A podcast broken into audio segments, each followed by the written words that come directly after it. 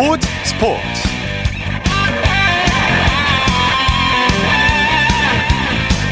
여러분 안녕하십니까? 주말 스포츠 스포츠. 아나운서 이창진입니다.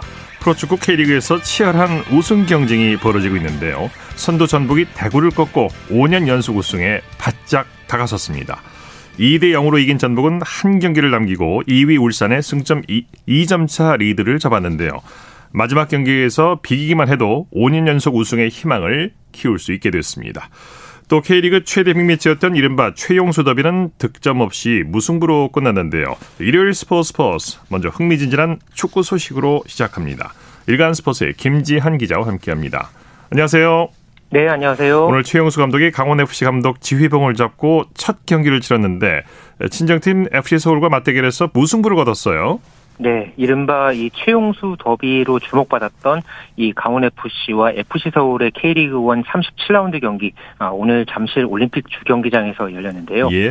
어, 최용수 감독이 최근 강원 감독의 부임하고서 이 처음 상대하는 팀이 아, 참, 이 오랫동안 모험 담았던, 예, 서울과의 경기여서 참 많이 주목받았는데, 네. 아, 결국은 이제 경기는 이제 득점 없이 0대 0 무승부로 끝났습니다. 네, 네. 아, 서울이 주도권을 잡으면서 강원이 이제 공세를 막는 어, 그런 식으로 전후반 경기가 이제 펼쳐졌는데 어, 결국은 득점 없이 무승부로 어, 끝이 났습니다. 네, 최용수 감독이 굉장히 부담스러웠을 텐데 그래도 선방했어요.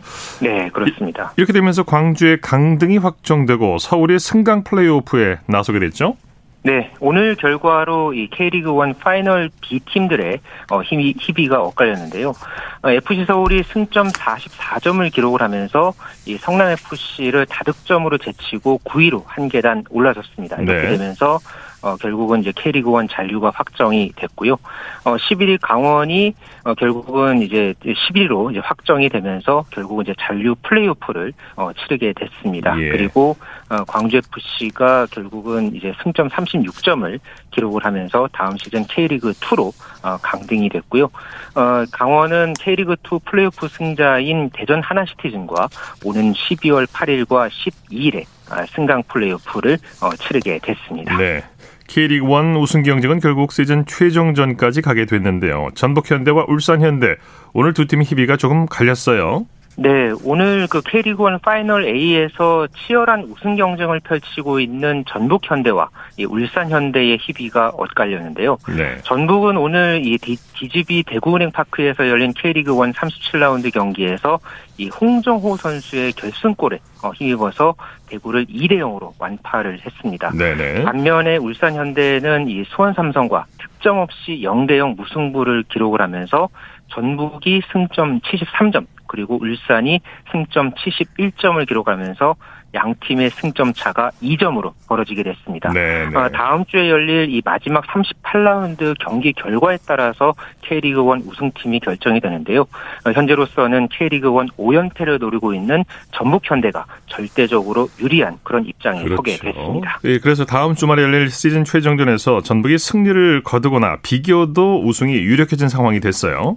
그렇습니다. 현재 승점 2점 차이기 때문에 전북이 이기게 되면은 자력으로 우승이 가능하게 되고요. 예. 예, 전북이 비기고 울산이 승리를 거두더라도 어, 양팀 다 승점 74점으로 같아집니다만은 이 다득점에서 전북이 상대적으로 유리합니다. 네. 오늘 전북이 이 두 골을 보태면서 현재 이 시즌 65골을 넣은 반면에 아, 울산은 현재 62골에 그치고 있기 때문에 양 팀의 이, 이 차이가 현재 이 7골 차이거든요. 예. 그렇기 때문에 이 최종전에서 전북이 비기기만 해도 어, 상대적으로 조금 더 유리한 에, 그런 지금 어, 우승 경쟁에서 어, 좀 앞서 있는 그런 상황입니다. 예. 오늘 열린 다른 K리그 1 경기 결과도 정- 정리해 주시죠.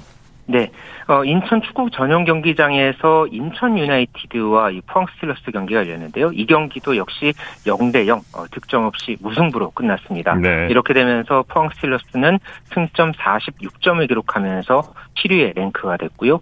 어, 승점 40 어, 6점 똑같이 어, 포항과 이제 동률을 이뤘지만은 다득점에서 밀려 있는 인천 유나이티드는 8위에 자리했습니다. 네. 자, 현재로서는 우승팀과 함께 아시아 챔피언스 리그에 나설 3위 팀이 어느 팀이 될지 최종전까지 두고 봐야 할 상황이 됐는데요. K리그 네. 1 파이널 A, 파이널 B 중간 순위 정리해 볼까요? 네, 현재 그룹 A에서는 전북 현대가 승점 73점으로 선두에 올라 있고요. 예. 울산 현대가 승점 71점으로 어, 그 뒤를 바짝 뒤쫓고 있습니다. 그리고 현재 3위 경쟁을 어, 이제 대구 FC와 제주 유나이티드가 아주 치열하게 어, 지금 펼치고 있는데요. 현재 대구가 승점 55점 그리고 제주가 승점 54점으로 3위와 4위 각각 랭크가 돼 있습니다. 네. 그리고 수원 FC가 승점 48점, 그리고 수원 삼성이 승점 46점을 기록하고 있고요. 현재 이 파이널 B에서는 포항과 인천이 7위와 8위를 어, 달리고 있는 가운데서 서울이 9위, 그리고 성남이 10위, 그리고 어, 강원 FC가 11위, 그리고 광주가 12위에 현재 자리하고 있습니다. 네. 다음 주가 되면 K리그 1 모든 일정이 마무리가 되죠.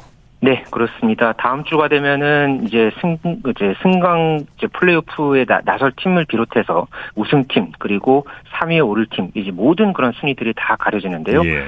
12월 4일 예, 토요일에 파이널 B 경기 세 경기가 먼저 모두 펼쳐지고요.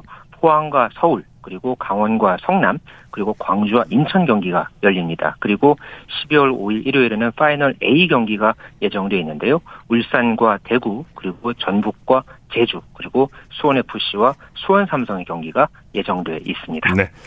해외 축구 소식 살펴보죠. 토트넘의 손흥민 선수가 한국 시간으로 잠시 후 11시에 번니와의 프리미어리그 경기 출격을 앞두고 있죠. 네, 그렇습니다. 어, 잠시 후 밤 11시부터 이 토트넘과 번니의 예, 프리미어리그 13라운드 경기가 어, 예정돼 있는데요.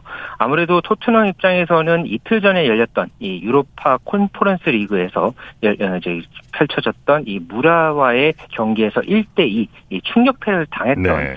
이 충격을 좀 벗어나야 하는 그런 좀 과제가 있습니다. 네. 네, 조금 더 이 번니 원정을 통해서 조금 더 이 분위기 전환을 노려야 하는 예, 그런 상황입니다. 네. 팀은 반전을 노려야 되는 상황이고 손흥민 선수도 이제 5호 골을 노리고 있는데 네. 자, 손흥민 선수가 2019년 12월 2년여 전인데요. 2년 전인데 원더골을 터뜨렸던 바로 그 상대가 번니인데 에, 토트넘이 당시 골을 공식 SNS를 통해서 재조명했다고요. 그렇습니다. 어, 이, 지난 2019년 12월 7일 어, 정확하게 이 날짜의 번니와의 경기에서 손흥민 선수가 참 대단한 그런 골을 터뜨렸죠. 예. 당시에 이 무려 70m를 폭풍 질주하면서 상대 수비 6명을 따돌리고 이 페널티 지역까지 돌파해서 아, 말 그대로 정말 원더골을 터뜨렸던 그런 아주 생생한 그런 어떤 기억이 아직까지도 많은 축구 팬들 사이에서 회자되고 있는데요. 네. 에, 토트넘 SNS 뭐 여러 가지 공식 채널을 통해서 어, 이제 토트넘이 이 골을 재조명하고 나섰습니다. 네. 손흥민 대 번니 모든 각도에서 특별하다. 아, 이런 타이틀을 남기면서 여러 각도에서 손흥민 선수가 번니전 이 원득골을 터뜨렸던 이 모습을 재조명했는데요. 그만큼 손흥민 선수의 활약에 이 토트넘이 아주 그 기대를 걸고 있고요. 네. 아무래도 분위기 전환을 노리고 있는 그런 상황이기 때문에 손흥민 선수의 이 골을 다시 한번 이 떠올리려고 하는 토트넘의 상황입니다. 네. 뭐 손흥민 선수가 선발 출장한다는 얘기죠. 그렇죠. 자, 잉글랜드 울버햄튼의 황희찬 선수는 노리치 시티전에 출장했죠. 네, 어제 어제 밤이었습니다. 울버햄튼이 강등권의 노리치 시티와의 원정 경기에 황희찬 선수가 나섰는데요. 황희찬 선수가 이제 어, 추가 시간까지 더해서 어, 총 92분 동안 활약을 했습니다만은 아쉽게 공격 포인트를 올리지 못하고 울버햄튼도 노리치 시티와 0대 0 어, 무승부를 거뒀습니다. 네. 어, 그렇지만은 그래도 울버햄튼이 최근 7경기에서 4승 2무 1패를 어, 기록을 하면서 어, 승점 20점으로 프리미어리그 6위를 어, 유지했고요. 노리치 시티는 2승 3무 8패로 어, 19위에 자리했습니다. 네. 자, 소식 감사합니다. 네, 감사합니다. 축구 소식 일간 스포츠의 김지한 기자와 살펴봤고요. 이어서 프로배구 소식입니다. 스포츠 동아의 강산 기자와 함께합니다. 안녕하세요. 네, 안녕하세요. 자, 경기장 분위기부터 살펴볼까요? 내홍을 겪고 있긴 하지만 여자 배구 인기가 갈수록 뜨거운 것 같습니다. 네, 최근에 IBK 기업은행 구단의 내홍이 배구계에 찬물을 끼얹은 모양새입니다만 팬들의 열기는 식지 않고 있습니다. 네. 오늘 남자부 경기가 열린 의정부에는 1027명, 여자부 경기가 열린 김천에는 1497명의 관중이 입장해 선수들을 열렬히 응원했습니다. 예. 여자부에서는 한국도로공사의 질주가 거침이 없네요. 페퍼저축은행에게 완승을 거뒀죠. 네, 그렇습니다. 도로공사가 오늘 경기에서 페퍼저축은행에 3대 1의 승리를 거두고 3연승과 더불어 승점 20점, 으로 3위 GS칼텍스의 2점 차로 추격을 했습니다. 네. 페퍼저축은행은 5연패에 빠졌습니다. 예. 경기 내용 정리해 주실까요? 네, 오늘 도로공사는 역시 외국인 선수 켈시 페인의 활약이 돋보였습니다. 뭐 블로킹 한 개 포함해 28득점, 공격 성공률 52.94%의 맹활약을 펼쳤고요. 이 켈시 선수를 중심으로 전세안과 배유나 이예림 등 국내 선수들의 지원 사격이 굉장히 돋보였었는데요. 전체적으로 오늘 경기를 봤을 때 페퍼저축은행보다 전력 우위를 생각하면 아주 만족스러운 경기는 아니었지만 네네. 중요한 순간에 도로공사가 요소 요소에서 득점을 올리면서 쉽게 경기를 풀어갈 수 있었습니다. 말씀하신 대로 이제 한국 도로공사가 이기긴 했지만 뭐 범실도 많았고 경기 내용은 썩 좋진 않았어요. 그렇죠. 도로공사가 오늘 무려 21개의 범실을 저질렀고 서브 득점도 5개나 허용하는 등 좀 전체적인 내용은 만족스럽지가 못했습니다. 그러나 팀 공격 성공률이 49.23%로 50%에 육박했고 네. 블로킹에서 12대 4로 앞서면서 2세트부터는 전열을 정비할 수가 있었습니다. 네. 도로공사 김종민 감독은 뭐라고 얘기했습니까? 네, 오늘 김종민 감독은 선발 출전하진 않았지만 1세트 중반부터 교체 투입된 전세ян과 이예림의 활약을 칭찬했습니다. 예. 특히 이예림 선수는 오늘 크게 기대를 하지 않았지만 블로킹 2개 포함 9점을 올리면서 승리에 크게 기여했습니다. 네. 남자부 경기 살펴보죠. KB손해보험이 삼성화재를 제압하고 연승을 거뒀네요. 네, 의정부에서 열린 남자부 경기에서는 홈팀 KB손해보험이 삼성화재를 3대 1로 꺾고 5위로 한 계단 올라섰고 네. 삼성화재는 6위로 내려앉았습니다. 네, 승리 1등 공신은 케이타 선수라고 할 수 있죠. 네, 오늘 KB 손해보험은 케이타가 서브 5개와 블로킹 2개 포함 29득점으로 트리플 크라운급 활약을 펼쳤습니다. 사실 2대 0으로 앞선 3세트를 23대 25로 패하면서 위기에 몰리는 듯했지만 4세트에는 김정호의 활약을 앞세워서 승점 3점을 따낼 수가 있었는데요. 네. 김정호는 오늘 13득점에 60%의 공격 성공률로 케이타를 훌륭하게 뒷받침했습니다. 네, 삼성화재는 범실이 많았죠. 오늘 승부를 가른 결정적인 포인트였습니다. 삼성화재의 오늘 경기 범실은 무려 39개에 달했는데요. 19개를 저지른 KB손해보험보다 무려 20개나 더 많은 수치였습니다. 네. 삼성화재는 전체적인 공격 파워에선 뒤지지 않았지만 이 범실로 자멸한 모양새가 됐습니다. 네. 지금 배국의 가장 뜨거운 이슈가 IBK 기업은행 사태인데 IBK 기업은행 문제가 결국 한국 배구 연맹으로 넘어갔다고요. 네, 맞습니다. 기업은행은 팀을 두 차례나 무단 이탈한 세터 조성화에 대해 연맹 상벌위원회에 징계 요청을 했습니다. 예. 조성화의 임의 해지를 서류 없이 구두로만 합의했다가 문화체육관광부로부터 반려를 당했고 이제는 또 조성화가 팀 복귀를 원하고 있는 아이러니한 상황인데요. 연맹에서 이 문제를 놓고 상벌위원회를 열어야 합니다. 물론 이 결과를 놓고 조성화가 구단 측에 손해배상 청구 소송을 제기할 가능성도 열려 있기 때문에 그야말로 잡음이 끊이지 않을 전망입니다. 예. 페퍼저축은행 김형질 감독이 IBK 기업은행 사태에 대해서 빠른 대처 를 당부했다고 하죠. 네, 그렇습니다. 김영실 감독은 V리그 최고령 사령탑입니다. 네. 1980년대부터 실업팀과 국가대표팀, 프로팀까지 참 오랫동안 감독 생활을 해왔기에 지금의 사태에 많은 생각이 스쳐 지나갈 수밖에 없을 텐데요. 오늘 경기를 앞두고도 다른 팀의 이야기를 하는 게 조심스럽다고 전제를 하면서 상식적이지 않은 일이기에 조금 안타깝고 빨리 슬기로운 방향으로 수습되길 바란다면서 오히려 고개를 숙였습니다. 네네. 네. 그러면서 기업은행이 거듭해 악수를 두고 있고 팬들이 보고 있는 만큼 자중하길 바란다는 어른으로서 소신 발언을 하기도 했습니다. 예. 자, 소식 감사합니다. 네, 고맙습니다. 프로배구 소식 스포츠 동아의 강산 기자와 함께했습니다.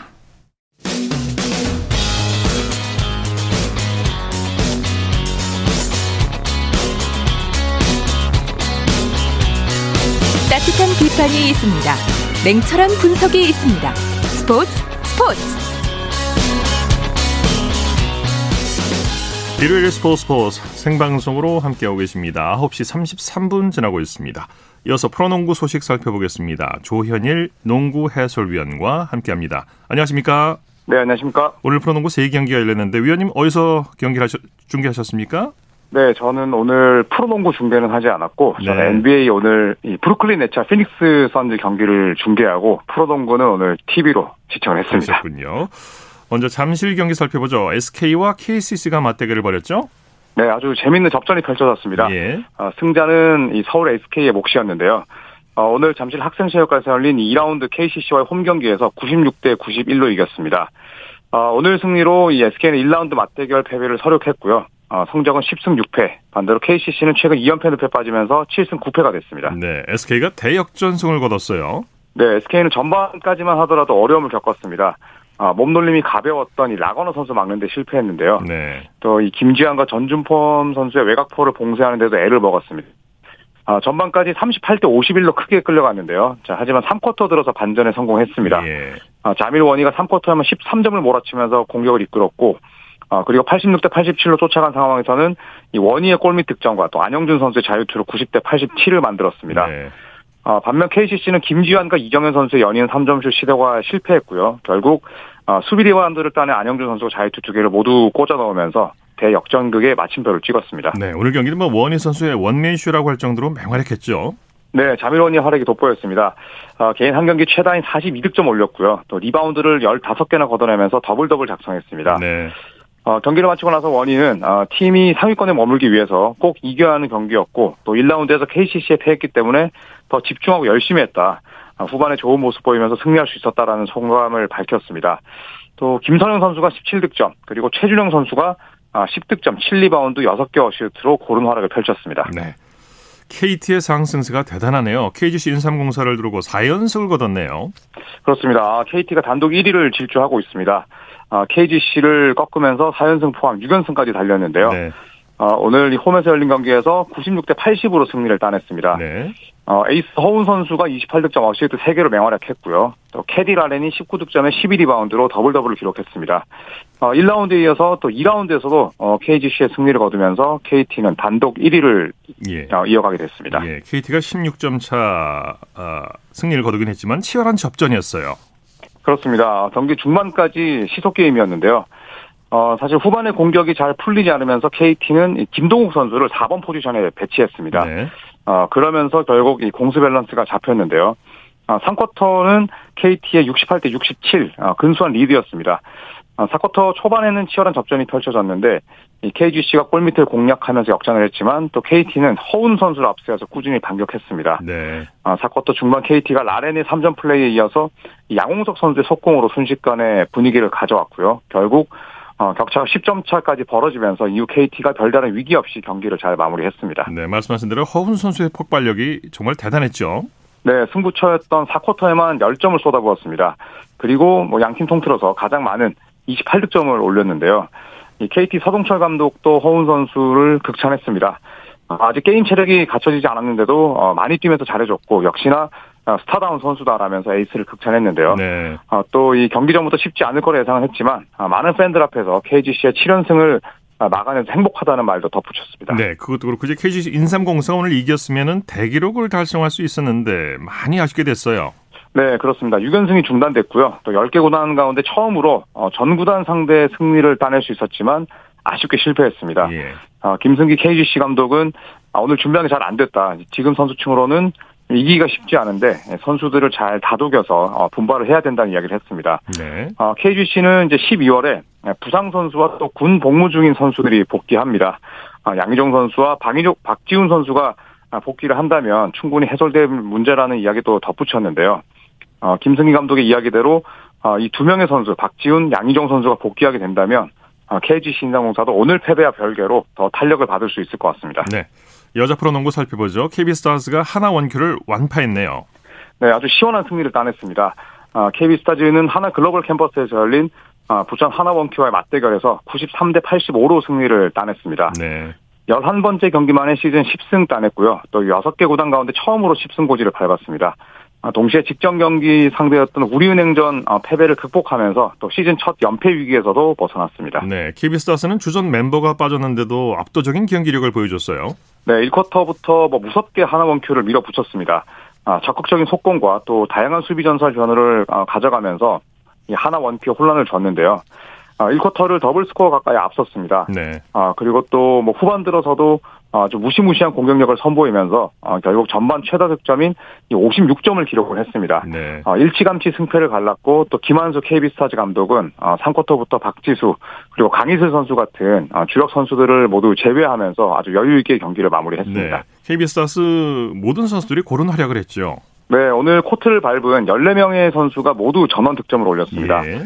그리고 박지수 선수가 짧은 시간 뛰면서도 18득점, 또 강희슬 선수가 15점을 뽑아냈는데요. 아, 말씀대로 경기가 이제 가비지 게임으로 어, 기울면서 KB스타즈는 젊은 선수들이 대거 나오기도 했습니다. 네. 특히 사쿼터 스타팅 라인업이 이혜주, 신혜영, 또 선가희, 조수민, 또 박지은 등 아주 젊은 선수들을 구축을 하면서 또 모처럼 이 연건들이 많은 시간을 뛰었습니다. 네, 소식 감사합니다. 네, 고맙습니다. 프로농구 소식 조현일 농구 해설위원과 살펴봤고요. 이어서 스포츠 속에 숨어 있는 과학 이야기를 살펴보는 기영노의 스포츠와 과학 시간입니다. 스포츠 평론가 기영노 씨와 함께합니다. 어서 오십시오. 네, 안녕하세요. 오늘은 어떤 얘기를 해주시겠습니까? 네, 2021 세계 탁구 선수권대회 파이널스가 미국에서 벌어지고 있죠. 예. 이 파이널스가 붙은 것은 예선 없이 이 개인전 경우 124강부터 바로 하기 때문에 그렇습니다. 예. 예. 원래 파이널스가 안 붙는 겁니다. 네. 그리고 홀수에는 이제 개인전만 하고요. 짝수에는 이제 단체전만 합니다. 그래서 네. 2024 부산 세계 탁구 선수권대 우리가 유치 확정됐잖아요. 이건 단체전만 벌어집니다. 그렇군요. 예. 그래서 오늘은 스포츠 과학에서 가장 그 탁구에서 중요한 그 탁구 공에 대해서 말씀드리겠습니다. 예. 자, 이 탁구공은 구기 종목 공 가운데 가장 작고 가볍죠. 네, 지름이 4cm고요. 무게가 2.7g. 그야말로 훅 불면 날아갑니다. 네, 네. 이 탁구공이 작고 가벼운 건 뭐 모든 분들이 다 잘 알고 계신데 가장 궁금한 게 탁구공의 재질은 뭘까? 하는 부분이에요. 예, 100년 이상을 셀룰로이드 재질로 만들어져 왔습니다. 예. 2012년부터 그러니까 9년 전부터 변화가 생기기 시작한 겁니다. 네. 2012 독일 도르트문트 어, 세계 탁구 선수권 대회 때 그때 이제 ITTF 총회 세계 탁구 연맹 총회에서 셀룰로이드에서 플라스틱으로 탁구공을 변화시키자. 네. 이렇게 결정한 겁니다. 1898년부터 셀룰로이드로 어, 탁구공을 써오고 있었는데 117년 만에 플라스틱 공으로 바뀌면서 제2의 탁구 혁명으로 불리고 있습니다. 네네. 1차 탁구 혁명은 점수제가 세트당 21점제에서 지금의 11점제로 바뀐 2001년부터라고 할 수 있겠습니다. 아, 그 세트 점수제가 21점에서 11점으로 바뀐 게 벌써 20년 20년이 됐군요. 예. 자, 이 탁구공 재질이 셀룰로이드에서 플라스틱으로 변한 계기가 있다고요? 예, 지난 2004 아테네 올림픽 때 탁구 종목에 쓰일 탁구공을 공수하는데 2개월이나 걸렸습니다. 말도 안 되잖아요. 예. 한 예. 하루면 되는데 음. 이제 탁구공을 배로 운송했기 때문에요. 네. 어, 그러니까 어, 셀룰로이드로 만들어졌기 때문에 화재 위험성이 커서 항공기 반입이 불가했기 때문에 그렇군요. 배로 공수한 겁니다. 그러니까 네. 아, 그 올림픽 위원회 그러니까 어, IOC가 이건 말도 안 된다. 네. 탁구공 재질을 바꿔서 바로 운송하도록 하자 해 갖고 그 국제 탁구 연맹에 강력하게 요구한 겁니다. 네, 네. 탁구공 재질을 바꾸자. 그래서 곧바로 바뀐 게 아니고 어, 앞서 말씀드렸듯이 2004년 아테네 올림픽 때 IOC가 욕을 했고 이게 네. 2014년 세계 대회부터 플라스틱 공으로 바뀐 겁니다. 그렇군요. 네. 국제 대회 운송 문제 때문에 바뀐 네, 거군요. 그렇습니다. 네. 이 탁구공이 셀룰로이드 재질에서 플라스틱으로 바뀌면서 경기력은 어떻게 달라졌습니까? 예, 국제 탁구 연맹 ITTF가 국제 올림픽 위원회 즉 IOC의 제의를 받아들이는 속내는 따로 있었습니다. 네. 플라스틱 재질의 탁구공이 셀룰로이드 재질의 탁구공보다 스피드가 떨어져서 랠리를 오래 계속할 아. 수 있어서 탁구가 좀 더 재밌어졌습니다. 그렇군요. 빨리 안 끝나고 랠리가 많이 되는 게 재밌잖아요. 네. 예. 그 아마도 탁구공 우리가 입으로 불어서 날아가는 공이 탁구공이 유일할 것 같은데 제 기억으로는 원래 탁구공이 지금보다 아, 더 가벼웠었던 기억이 네, 나는데요. 맞습니다. 아, 네. 2.5g이었어요. 그, 그게 이제 스몰볼이고 예. 지금의 2.7g을 라지볼이라고 부릅니다. 네. 아, 탁구가 스몰볼 시대에서 라지볼 시대로 접어든 것은 21년 전인 2000년부터입니다. 네. 당시 국제 탁구 연맹이 사용 중이던 공을 38mm에서 2.5g 그렇게 이제 가벼운 거에서 40mm, 2.7g으로 더 크게 라지볼로 바꿨습니다. 예. 표면적으로는 탁구의 보는 재미를 높여서 탁구의 인기를 올리려는 것이라고 발표했는데 사실은 탁구 강국 중국을 견제하기 위해서예요. 그렇군요. 예. 당시에 중국의 강세 는 어땠나요? 2000년 당시 중국 탁구는 여자의 경우 왕란이 1위, 리주가 2위, 4위가 순진 등 톱 10에 3명이나 있었습니다. 그렇군요. 톱 4에. 네. 그리고 톱 10에는 9명이나 중국이나 아, 중국계 선수가 있었어요. 네. 남자부터 크게 다르지 않아요. 그러니까 네. 약 80%는 중국 선수가 상위 랭커다. 이렇게 네. 보면 될 것 같고요. 이처럼 중국 탁구가 막강했던 게 중국 선수들이 강한 회전이 걸리는 서비스를 개발하면서 또 이질러버도 있었잖아요. 네네. 속공이 먹혀 들어갔기 때문이었습니다. 라지볼은 기존의 스몰공보다 회전력과 스피드가 아무래도 떨어지죠. 약간이라도. 그래서 중국 선수 강세가 조금은 수그러들 것으로 예상을 했었습니다. 기대했었습니다. 네. 예. 근데 이제 라지볼을 쓰고 있는 현재 세계 탁구에서도 중국의 위치는 막강하죠. 네. 마찬가지예요. 예, 예. 여자부는 세계 랭킹 1, 2위가 중국의 첸멍 쑨잉사. 네. 아, 그리고 세계 랭킹 10위 안에 7명이 중국 선수고요. 남자부도 1위가 판젠동, 2위가 마롱, 그리고 3위가 슈신. 세계 랭킹 10위 안에 중국 선수가 5명이나 있어요. 압도적이네요. 네. 네. 이번 대회도 개인전만 열린다고 제가 말씀드렸잖아요. 남녀 단식 복식, 혼합복식 모두 중국이 우승하지 않으면 커다란 이변입니다. 네. 이렇게 스몰볼에서 라지볼로 바꾸면서까지 중국이 그냥 한마디로 압도하는 걸 좀 저지하려고 했습니다만 역시 탁구는 스몰볼과 라지볼이 문제가 아니라 이 실력이라고 할 수 있어요. 네. 중국은 어릴 때부터 체계적으로 한 1억 명 이상의 탁구 선수가 있습니다. 그래서 네, 네. 탁구를 체계적으로 키우기 때문에 아마 세계 탁구에 중국이 차지하는 비중이 지금은 70% 내지 80%인데 이게 그대로 줄어들지 않을 거예요. 네. 그러니까 우리가 네. 양궁이나 이런 데서 차지하는 비중보다 아마 모든 종목 가운데 중국이 탁구에서 차지해야 하는 비중이 가장 높다 이렇게 보면 될 것 같습니다. 네, 실력 있는 팀이나 선수는 뭐 공이나 볼, 채, 라켓 탓을 그러면 안 되죠. 않죠. 우리가 공부 못하는 사람은 연필 탓하지 않잖아요. 똑같습니다. 예. 네. 자, 기영로의 스포츠와 과학 오늘 탁구공에 대한 이야기를 나눠봤습니다. 스포츠 평론가 기영로 씨와 함께했습니다. 수고하셨습니다. 네, 안녕히 계십시오. 쳤다 하면 홈런이고 슛 한편의 드라마. 그것이 바로 그것이 바로 손에 잡힌 우승 트로피. 목에 걸린 그 배달. 너와 내가 하나 되는 그것이 바로 그것이 바로 그것이 바로 꿈꾸던 스포츠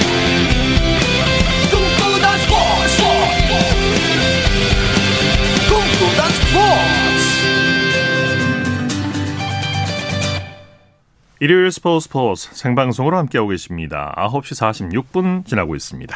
이어서 다양한 종목의 스포츠 소식을 전해드리는 주간 스포츠 하이라이트 시간입니다. 이혜리 리포터와 함께합니다. 어서 오십시오. 네, 안녕하세요. 자, 첫 소식 우리나라 배드민턴 여자 단식의 안세영 선수가 인도네시아 오픈 단식 우승을 차지했어요. 네, 한국 여자 배드민턴의 에이스 안세영 선수가 2주 연속 국제대회 우승을 차지했습니다. 네. 우리나라 시간으로 오늘 안세영 선수는 인도네시아 발리에서 열린 2021년 인도네시아 오픈 배드민턴 선수권 대회 여자 단식 결승에서 태국의 라차녹 인타논 선수를 세트 스코어 2대 0으로 꺾고 우승을 했는데요.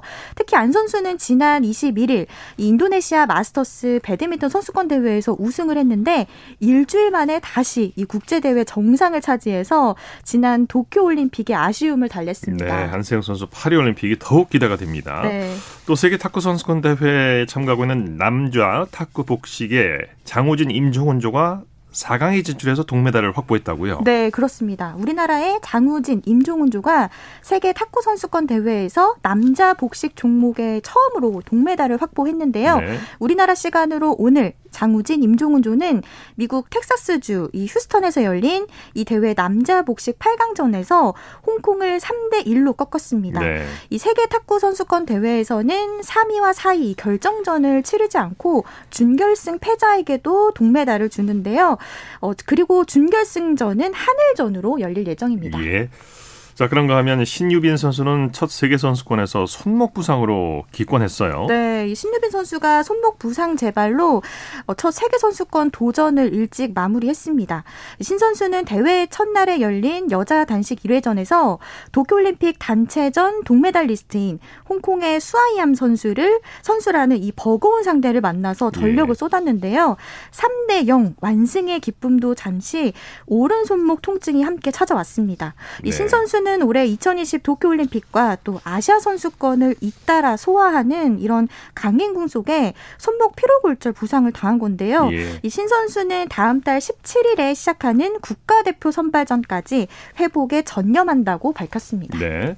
한국 수영을 이끄는 황선우 선수가 올해 국내 대회 마지막 출전 경기에서 자유형 200m 1위를 차지했죠? 네, 지난 25일 목요일에 제주 종합 경기장 실내 수영장에서 제16회 제주 한라배 전국 수영 대회가 열렸는데요. 네. 이 대회 남자 고등부 자유형 200m 경기에서 황선우 선수가 1분 46초 81의 이 대회 신기록으로 1위에 올랐습니다. 네. 이황 선수는 다음 달 16일부터 21일까지 열리는 아랍에미리트 에미트 아부다비에서 열릴 2021년 국제수영연맹 쇼트코스 세계선수권 대회를 준비하는데요.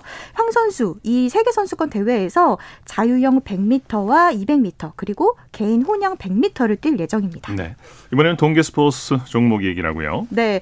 5년 전 피겨를 포기할 뻔했던 남자 피겨스케이팅 국가대표 이시형 선수가 지난 9월에 베이징 동계올림픽 출전권이 걸린 국제 빙상 경기 연맹 네벨혼 트로피 대회에서 개인 최고점을 경신했습니다. 이 대회에서 최종 5위를 기록했고 상위 7명에게 주어지는 베이징 올림픽 티켓 획득, 획득에 성공했는데요. 예. 요즘 이시형 선수가 올림픽 무대에서 또 한 번의 기적을 꿈꾸면서 훈련을 매진하고 있다고 합니다. 지난 26일 금요일 KBS 9시 뉴스입니다. 극심한 생활고로 선수 생활을 포기하기 직전 16살의 이시영은 기적같이 은단위로 돌아왔습니다. 암투병에도 혼자 생계를 꾸려온 어머니와 이시영의 사연이 알려져 응원의 손길이 이어진 겁니다. 그 후 5년 이시영은 한국 남자 피겨 사상 최초로 올림픽 출전권 두 장을 확정지었습니다. 한 시간 전에 엄마 나 못하겠어 나 너무 떨려 나 진짜 숨이 안 쉬어져 정말 너무 떨렸거든요 코로나19로 인한 열악한 훈련 여건을 극복하고 이룬 빛나는 성과였습니다. 회전 연습하고 안무 연습하고 국내 훈련만으로도 4회전 살포 점프에 성공한 이시영은 또 다른 4회전 점프를 만들어가면서 국가대표 최종 선발전과 올림픽을 겨냥하고 있습니다. 4회전 토룹은 성공률이 조금 나오는 것 같아서 대회 때 이렇게 시도를 해볼 수 있지 않을까 생각해서 연습하고 있습니다. 꼭 선발이 돼서 베이징에 나갔으면 좋겠어요. 네, 그리고 한국 쇼트 트랙이 베이징 올림픽 남녀 1500m, 1000m 종목에서 어, 세 장씩의 출전권을 확보했다고요. 네, 우리나라 시간으로 어제 네덜란드에서 열린 2021-2022 ISU 쇼트트랙 월드컵 4차 대회 여자 1,500m 결승에서 쇼트트랙 여자 대표팀 이유빈 선수가 금메달을 차지했는데요. 예, 예. 우리나라는 이번 대회 결과로 베이징 동계올림픽 남녀 쇼트트랙 1,500m 출전권을 각각 3장씩 획득했고요. 또 남녀 1,000m 출전권 역시 각각 3장씩 확보했습니다. 네. 자, 그리고 황대현 선수가 쇼트트랙 3차 월드컵에서 금메달을 획득했어요. 네, 그렇습니다. 어, 우리나라 시간으로 22일 월요일에 헝가리 데프레젠에서 열린 국제 빙상 경기 연맹 쇼트트랙 월드컵 3차 대회 남자 1000m에서 황대헌 선수가 1분 25초 425의 기록으로 우승했습니다. 네. 이황 선수는 베이징 1차 월드컵에서 1000m의 정상에 올랐고요. 이어서 2차 월드컵 500m에서도 금메달을 따는 등 이번에 3차까지 스포츠에서 3연속 금빛 낭보를 전하면서 베이징 월드컵 청신호를 켰습니다. 네. 자, 주간 스포츠 하이라이트 이혜리 리포터 함께했습니다. 수고했습니다. 네, 고맙습니다.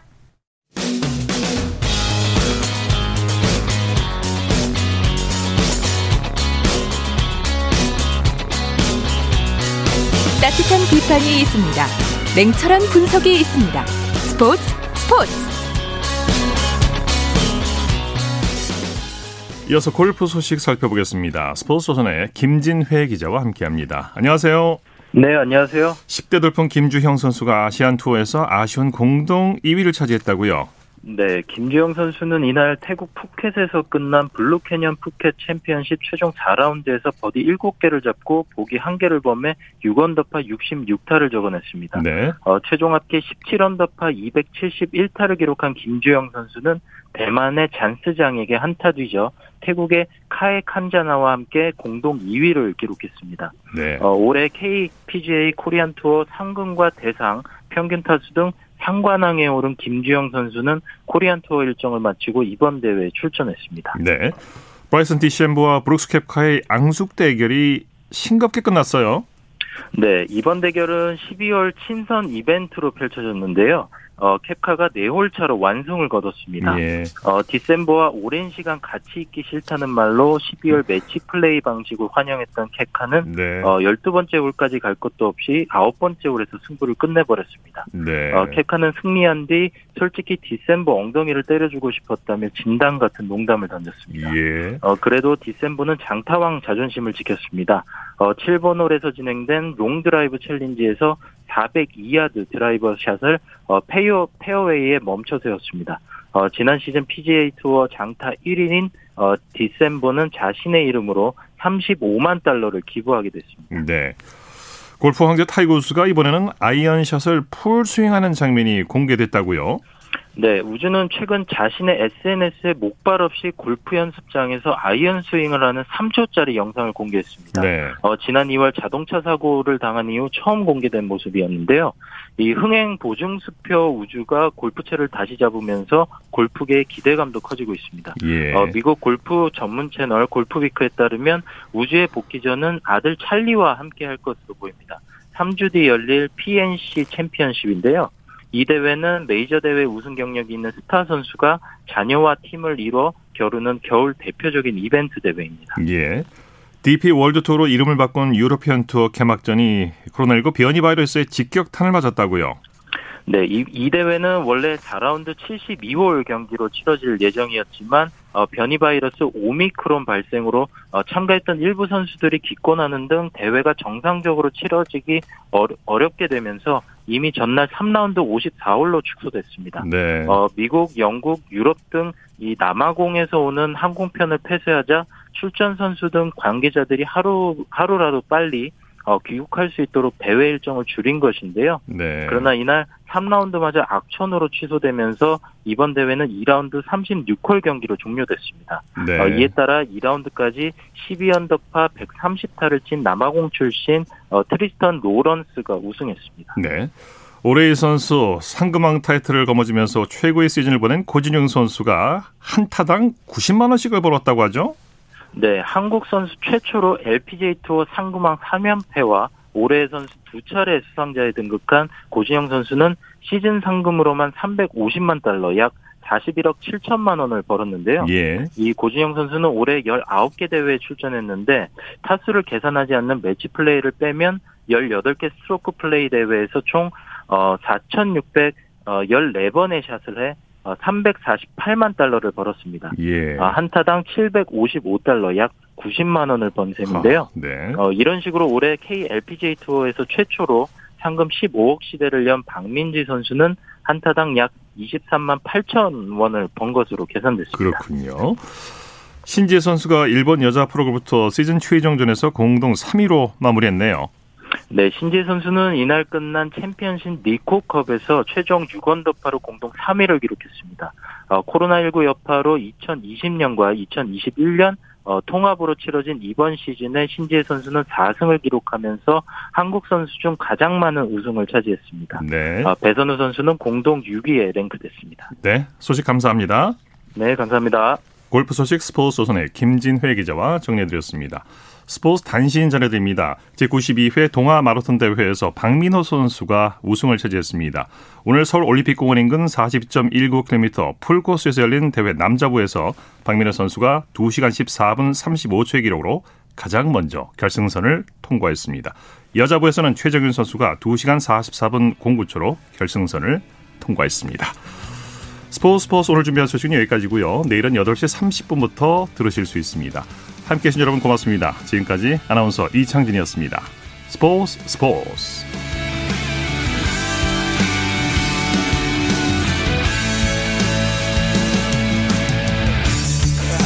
sun goes down in front of me